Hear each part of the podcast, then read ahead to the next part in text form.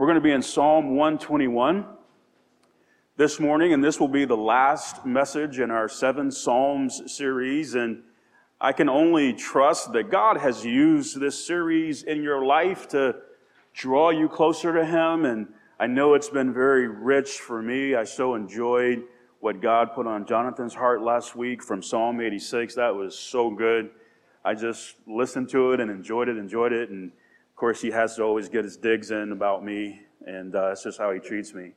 But I love him anyway. So, no, that was rich. And I'm just trusting the Lord to once again just magnify himself as we just walk through the psalm this morning, Psalm 121. The British writer and scholar C.S. Lewis, uh, he's just his quotes, right? Uh, they're just so rich and so full. And so many of them are just rooted or anchored in scripture and principle. But he said, He who has God and many other things has no more than he who has God alone. I am certain that one of the things that God is up to in all of our lives, I am certain of this, one of the things that He is up to is bringing all of us to the place where we genuinely believe that He and He alone is enough. I, I, believe that's what God is up to in all of our lives, is to get you to the place, to get me to the place where God you and you alone are more than I could ever want or possibly need. And we're not there naturally. We live in a world that is constantly telling us that you need this and you need that, and you're not complete unless you have this or that. Well, what did we learn from Colossians chapter 2? We are complete in who? In Him. Lori doesn't complete me. My career doesn't complete me. My house doesn't complete me. No, I'm complete in Christ. And this is where God is working in all of our lives. Consider Psalm 142 and verse 5. I cried unto thee, O Lord. I said, Thou art my refuge and my portion in the land of the living. So, as our refuge, God is our shelter. That's where we go for protection. Praise God for that. But He's also our portion. What does that mean? That means that everything that you and I could ever possibly desire, God is it. God is my portion. He is everything. And so if I have God, listen very carefully, it's not that I have God in my life. It's that God is my life. Christ is our life, Colossians chapter 3. And this is where God is, is trying to get all of us. David said, I cried unto thee. One of the reasons that some are crying in life, one of the reasons that we have these bone crushing seasons in life, one of the reasons that we go through these things is God is using that to bring us to this place that says, okay, I just have to have you, God. That's it. That's it. You are all that I could ever want or need.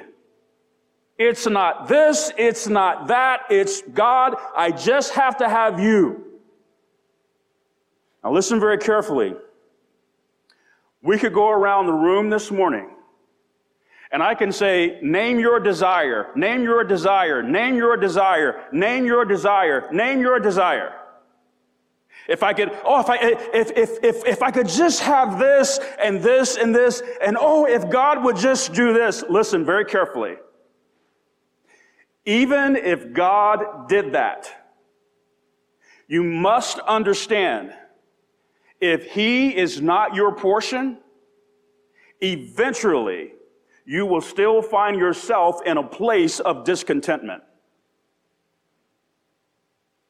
Because no one or nothing can ever truly fulfill you and satisfy you beyond Him. God has built us that way. He is our everything. And today, what he's looking to do is once again, as he's been doing in the Psalms, is bring us face to face with him and say, hey, let's go a little deeper. I want you to go deeper with me. And that's the invitation. That's what God wants to do. And I hope your heart is open. And as we see God unpack himself, unveil himself to us once again, you see that, okay, God, you really are my portion. Because these three very basic observations that we're going to see about God in terms of who He is, once again, we could never apply or assign these things to any other human being. Can't. No human being can be these things for us except God. So Psalm 121 verse 1, a song of degrees. Psalm 120 is the first of 15 psalms of degrees and Psalm 121 is obviously the second. Degrees refers to steps that's upward or ascending upward. So these psalms uh, could have been sung when the Jews would ascend up to Jerusalem for the three annual feast, or the priests and Levites sang these songs in the temple as they made their final ascent up to the temple. Either way, you can clearly see that it, it has an ascending theme in view. We keep going in verse 1.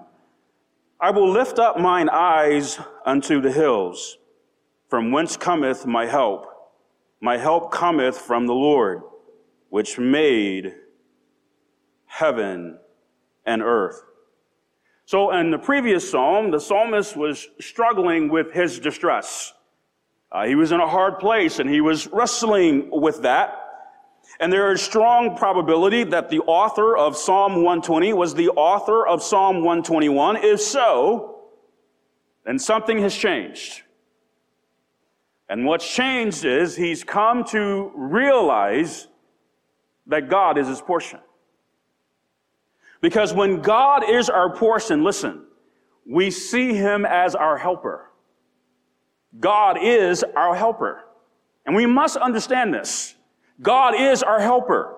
The psalmist, listen, he was not looking to the hills themselves for help. There was no help to be found in the hills themselves. Jerusalem is surrounded by seven mountains or seven hills that are higher than itself. And on one of those hills is Mount Zion. This is where God placed his presence, which was a picture or a type of the heavenly Mount Zion. The psalmist set his eyes in that direction. Why? Because that's where God was. He set his eyes in God's direction. He was looking to the hills because that's where God was. So he was setting his eyes, his faith was, I'm looking to God. He is my helper. He is my helper. Life hits very hard at times, doesn't it? Life can throw a mean punch where it can knock you back, it can knock you down, it can knock you out. At times, life can seem downright cruel. The pain can be so deep at times. It can be deep physically. It can be deep emotionally. It can be deep spiritually. It can be deep intellectually. It can be deep all of the above. It hurts deeply. And listen, that part of life is not an elective. It's not something that any of us get to bypass. I don't care who you are. You are going to taste those punches. The question is, where do you look for help? That's the question. Uh, Psalm 30 verse 10, Hear, O Lord, and have mercy upon me. Lord, be thou my helper. I will say, this is, God just keeps whispering this into my heart and into my ears. Please, please listen very carefully.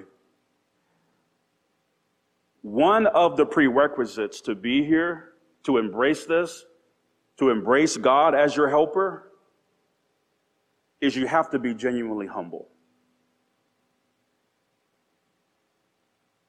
You do. Listen, some of us, and I don't have anybody in mind, but some of us are so proud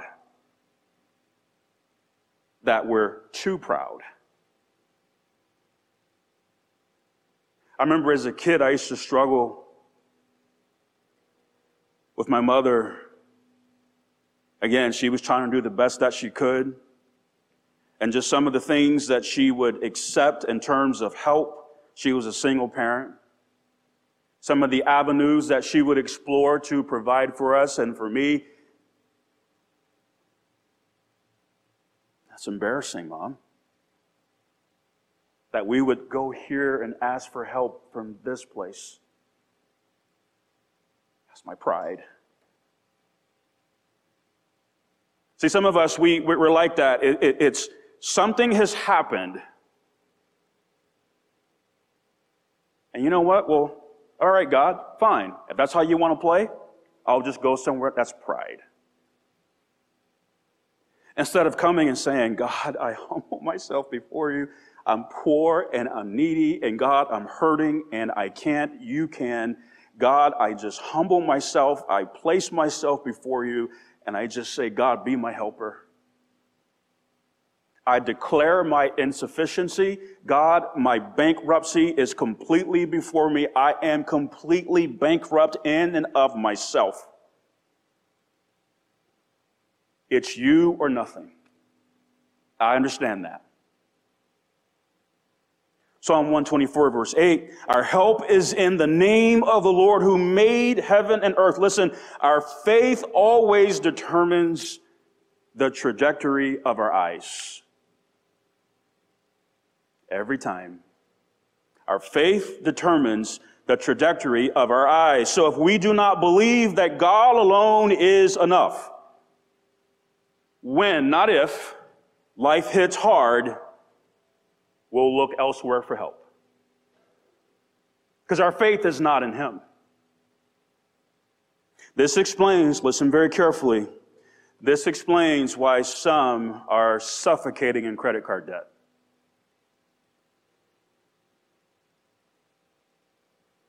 You know, uh, MasterCard, I know they'll come through. Oh, I know Visa, they won't let me down. I know Discover Card, oh yeah, they're always right on time. How's that working out for you? When you're staring down the barrel of how many years, and the tragic reality is, is you have people who are in their elder years, 50, 60, 70 grand in credit card debt. Wow. Why? Because God's not their helper. MasterCard's their helper. Actually, what they don't understand is MasterCard is their master. Or why people are so deeply dissatisfied in marriage and in their relationships in general. Why? Because they look to those things for help. I want you to please help me. You, please get me out of this. And they just bypass God.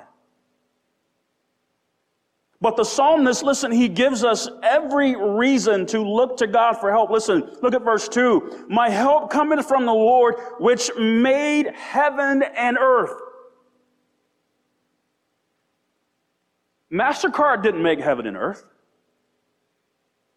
The people you're looking to for help, they didn't make heaven and earth. God did. Look at Psalm 124 verse 8 again. Our help is in the name of the Lord who made heaven and earth. So here's the question. If God is the maker of heaven and earth, what is going on in your life that he can't handle? He made heaven and earth. What's happening in your life that's too big for him? Oh, wow, yeah. Sorry, I can't help you out there, but uh, I'm praying for you. Oh, give me a break. We keep going. Verse 3. He will not suffer thy foot to be moved.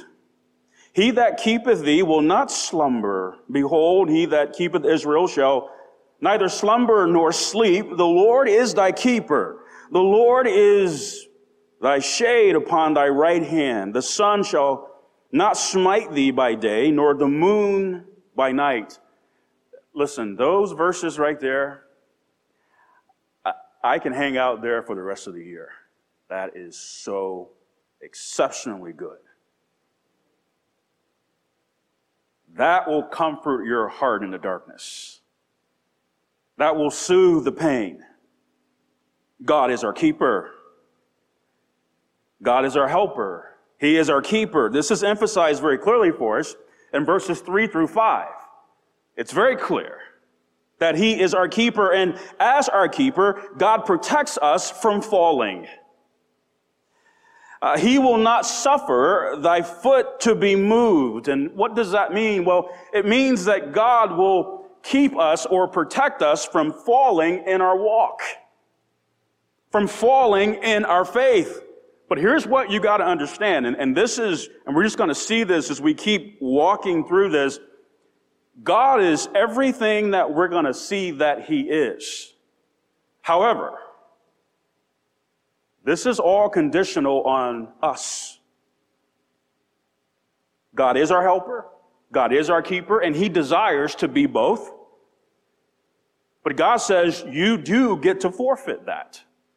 Look at Psalm 16, verse 8. I have set the Lord always before me, because he is at my right hand, I shall not be moved. Uh, Psalm 55 verse 2, cast thy burden upon the Lord, and he shall sustain thee. He shall never suffer the righteous to be moved. See, if we haven't set the Lord always before us, and if we cast our burdens elsewhere, we are going to fall. We are going to fall. God says, I, I want to keep you from falling, but if you go elsewhere, you're on your own. Uh, for those who have, this is a great comfort in knowing that God cannot fail in his keeping of us. If you have set the Lord always before you, and if you are casting all your care upon Him because He cares for you, well, then absolutely. Uh, Psalm 121, verses 3 to 5 are just massaging your heart. This is where, this is what and where you live. Now, to appreciate this, consider the words of Christ unto his disciples when he found himself at his most critical hour. See, God doesn't slumber nor sleep as our keeper. He doesn't. Right? God, God isn't drowsy on the job, nor is he napping. But look at the contrast between how God rolls and how we often roll. Matthew 26, verse 40.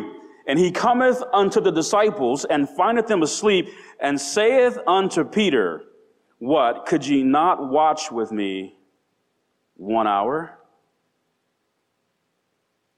He found them asleep. God doesn't slumber nor sleep. We do. you see, uh, people have and they will fall asleep on you, right? See, this is what happens when you bypass God and you go, well, you know what, God, you're not my keeper, but my husband is, my wife is, my children are, my pastor is, my friends are, my family, my mother, my father, my grandparents. You can do that. But here's what you have to know. At some point, they're going to go to sleep on you. God never will do that. You see, God is never asleep in caring for us. Never. Never.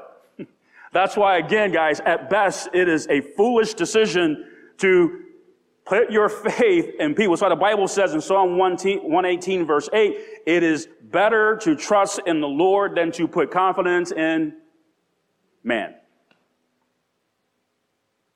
You don't do that. They can only fail you. Now, this brings us to a very critical point because I know what some are asking or thinking. So, if God is never asleep at the wheel of my life, then how do you explain some of the things that have happened in my life? Uh, the answer is simple, but not necessarily easy to accept.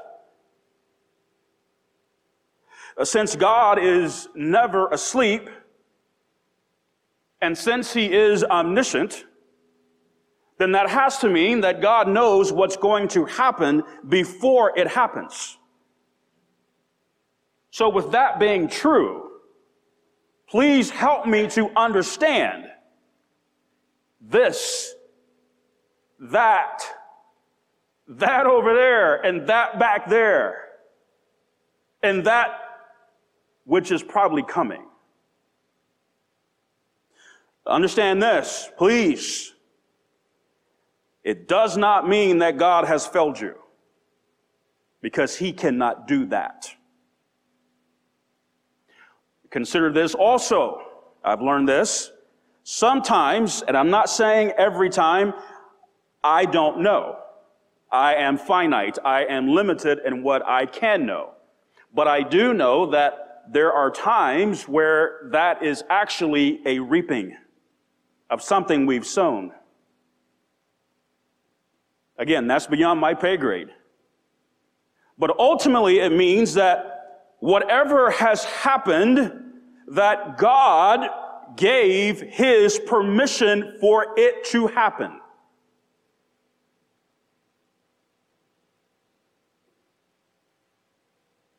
Because it could not have happened except he allowed it to happen. At times, that is immensely challenging for us, correct? Especially when it hits and it hurts so hard. Job 42, verse 3 Who is he that hideth counsel without knowledge? Therefore have I uttered that I understood not. Things too wonderful for me. Would you underline that phrase? Things too wonderful for me, which I knew not. Job was confessing here that God, I have spoken beyond my pay grade.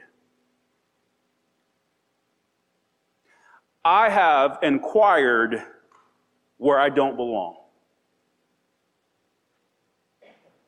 Brothers and sisters, there are some things in this life that are just too wonderful for us, and we must make peace with that.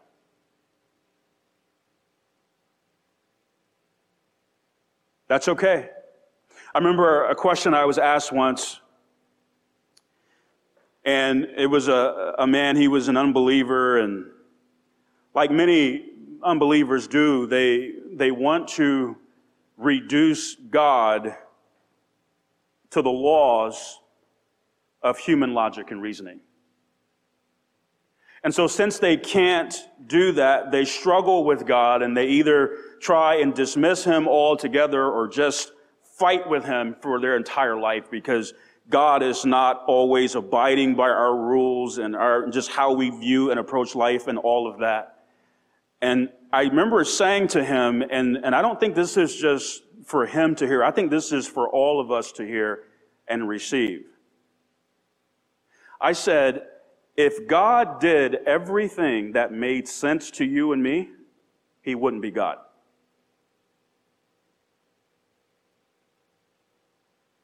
If I could, if I could, if I could reduce God and put God into our box, where everything God did was predictable, then wouldn't he just be like you and me? where I could explain everything. See, this is the issue, is we're trying to master and conquer God so that we can make him our own little personal God that we've programmed him and he's going to do everything that we think he ought to do and he's going to respond to everything like we think he ought to respond and, and he's going to make sure that this doesn't happen in my life and that doesn't happen in my life and he's going to that's not God. That's you and me. And this is where some of us are at war with God is I can't figure you out. And what we're really saying is is I can't conquer you. I can't control you. And this is how many of us go through life where it's this it's this struggle of control. We want to control everybody and everything. And God says, No, no, no, no. I'm sovereign. You'll never control me. You'll never reduce me down to your little box sized life. God protects us from fainting. Verses 5 and 6 clearly refer to the harsh climate realities. The shade and the sun refer to the heat, and the moon to the cold, as temps can drop below freezing when the moon is shining at night. I remember when we were in Malawi, we were on this very, very high mountain, and in the daytime it was, it was hot, and then at night the temperature would, I mean, plummet. Where we were literally sleeping next to a fire to try and stay warm. I mean, it was amazing. And we know all about intense heat around here, don't we? if you don't know, you're about to find out this week, just so you know. Okay? Again, if I can quote my mother, and I have to quote her uh, in a Sunday morning way. but my mom used to say, uh, You got most of your butt whippings in the summer. Because I didn't like the heat. I was cranky, irritable, and just difficult. My mother said, Yeah, I used to have to wear your little butt out because I was just difficult. I don't like the heat, I'll just tell you that. I, I'm not a summer guy. I grew up in hot Atlanta and it is hot. But spiritually speaking, we have heat waves and blizzard seasons in life, don't we? Where the heat is turned up and life is just frigid. Those seasons can be so harsh that we're tempted to just wither and faint. God, this is extreme. I can't handle it. Proverbs 24:10 If thou faint in the day of adversity, thy strength is small. That day can be so intense that we say, I'm going to tap out. I'm done. God protects us during those seasons. We saw in Psalm 23 that though we walk through the valley of the shadow of death, we fear no evil. Why? Because God is with us. Uh, that valley of the shadow of death, historically referred to uh, this ravine that was just submerged in this very dense forest where wild animals and evil people could easily hide. It, it would have been terrifying to walk through at night. But you know what? If God is with me, I'm good. If God, my keeper, is with me, I have nothing to fear. Now, once again, once again, God desires to be our helper and he desires to be our keeper. But I have to remind you and me, it is conditional. Look at Psalm 91 verse 9. I want, I want to show you this, this contrast just to really drive this point home. Psalm 91 9, because thou hast made the Lord, which is my refuge, even the Most High, thy habitation. There shall no evil befall thee, neither shall any plague come nigh thy dwelling. For he shall give his angels charge over thee. Now pay very close attention to keep thee in all thy ways. To keep thee in all thy ways. Now, let's fast forward to Matthew chapter 4 when Christ is tempted of the devil.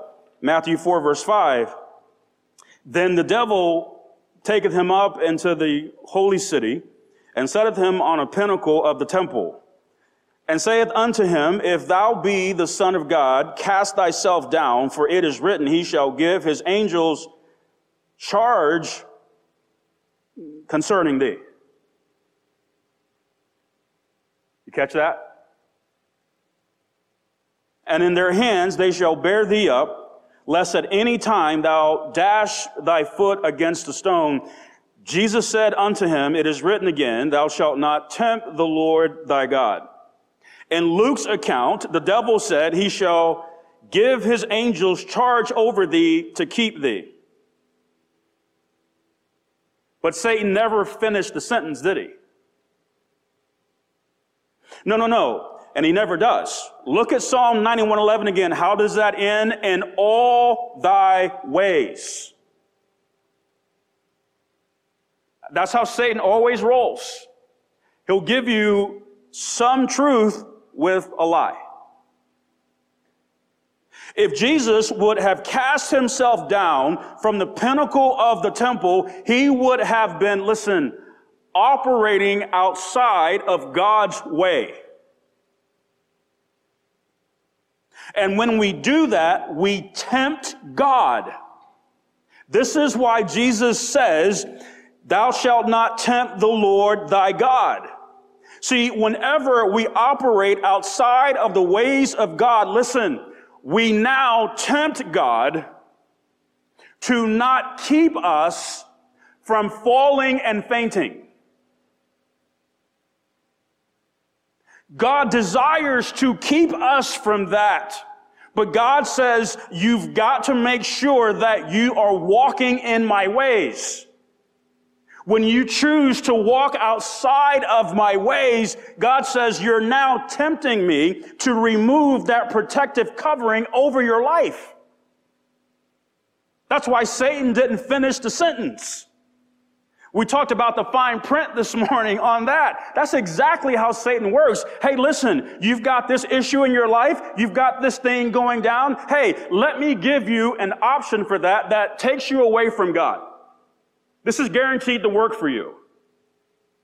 But he doesn't finish the sentence. Doesn't give you the fine print. Uh, Psalm 18:21 For I have kept the ways of the Lord and have not wickedly departed from my God.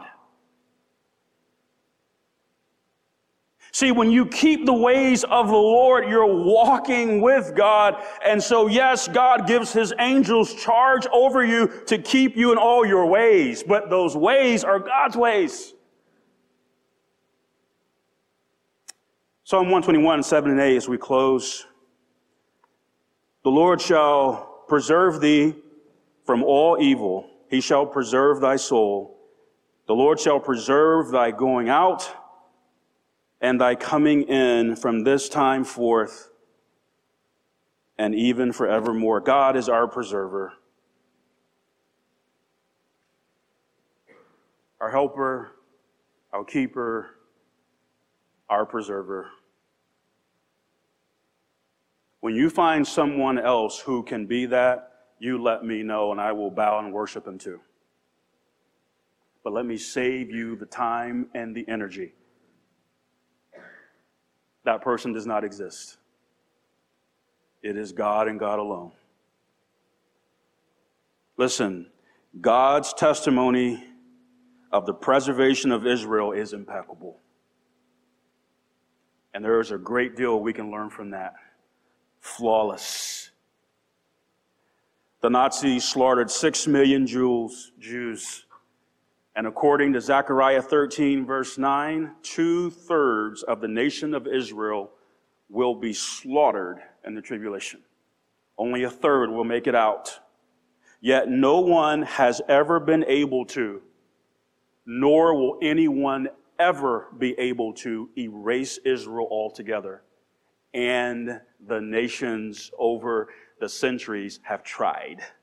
And they are trying, and they will try with everything in them in the tribulation.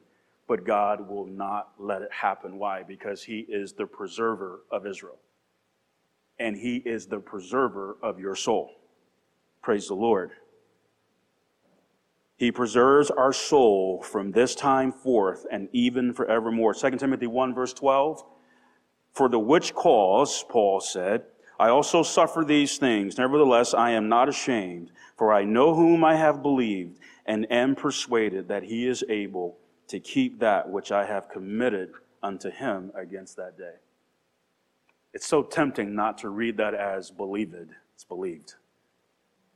Like sometimes we say words, like, how do we say it that way? Is that just because of how you sing it? Lori, you're the musician in the room. Well, Mark, too. Like, I just say believed. Is that all right? Okay. You guys aren't mad at me because I didn't say believed? Okay. I'll hear about it later, maybe. I don't know. So, she's not that difficult. Uh, Paul was a prisoner at this point, uh, facing death but he was fully confident that Christ would keep, preserve that which he had committed to him. What was it that Paul had committed to Christ? Well, obviously his life. We, we, we know that and, and all that came with that. But the reference to that day tells us that he was looking beyond his day. And he was looking into the future. Paul had eternity in view, so he had trusted the Lord with his eternal soul. Now, this is very critical. Paul was not trusting in his works for the preservation of his soul. He was a prisoner at this point. If anybody was going to make it to heaven based on their works, surely it would have been this guy who was about to be martyred for the faith. It doesn't get any higher than that, does it? But he wasn't trusting in that. He was trusting in Christ to preserve his soul against that day. Christ was his helper, keeper, and preserver. Christ was his portion. The question on the floor this morning is he yours? I get, I know our class.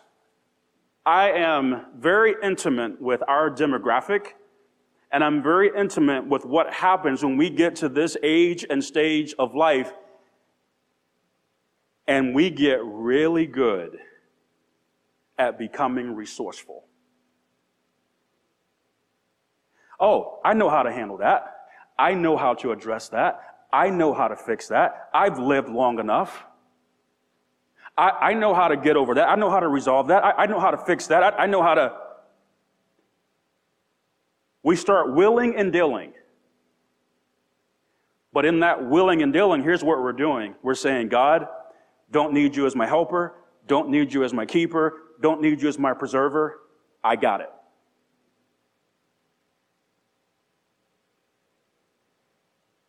I got it.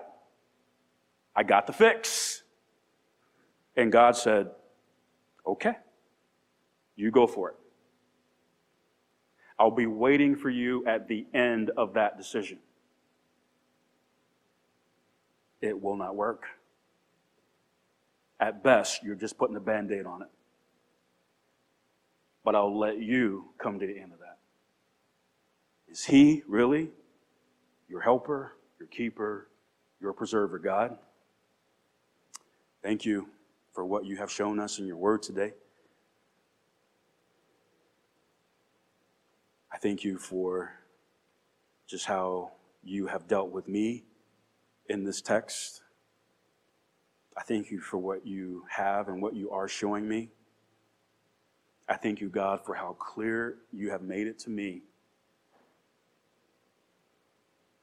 How short I sell myself when I look beyond you and I look elsewhere for what only you can do, for only who you are and who you can be.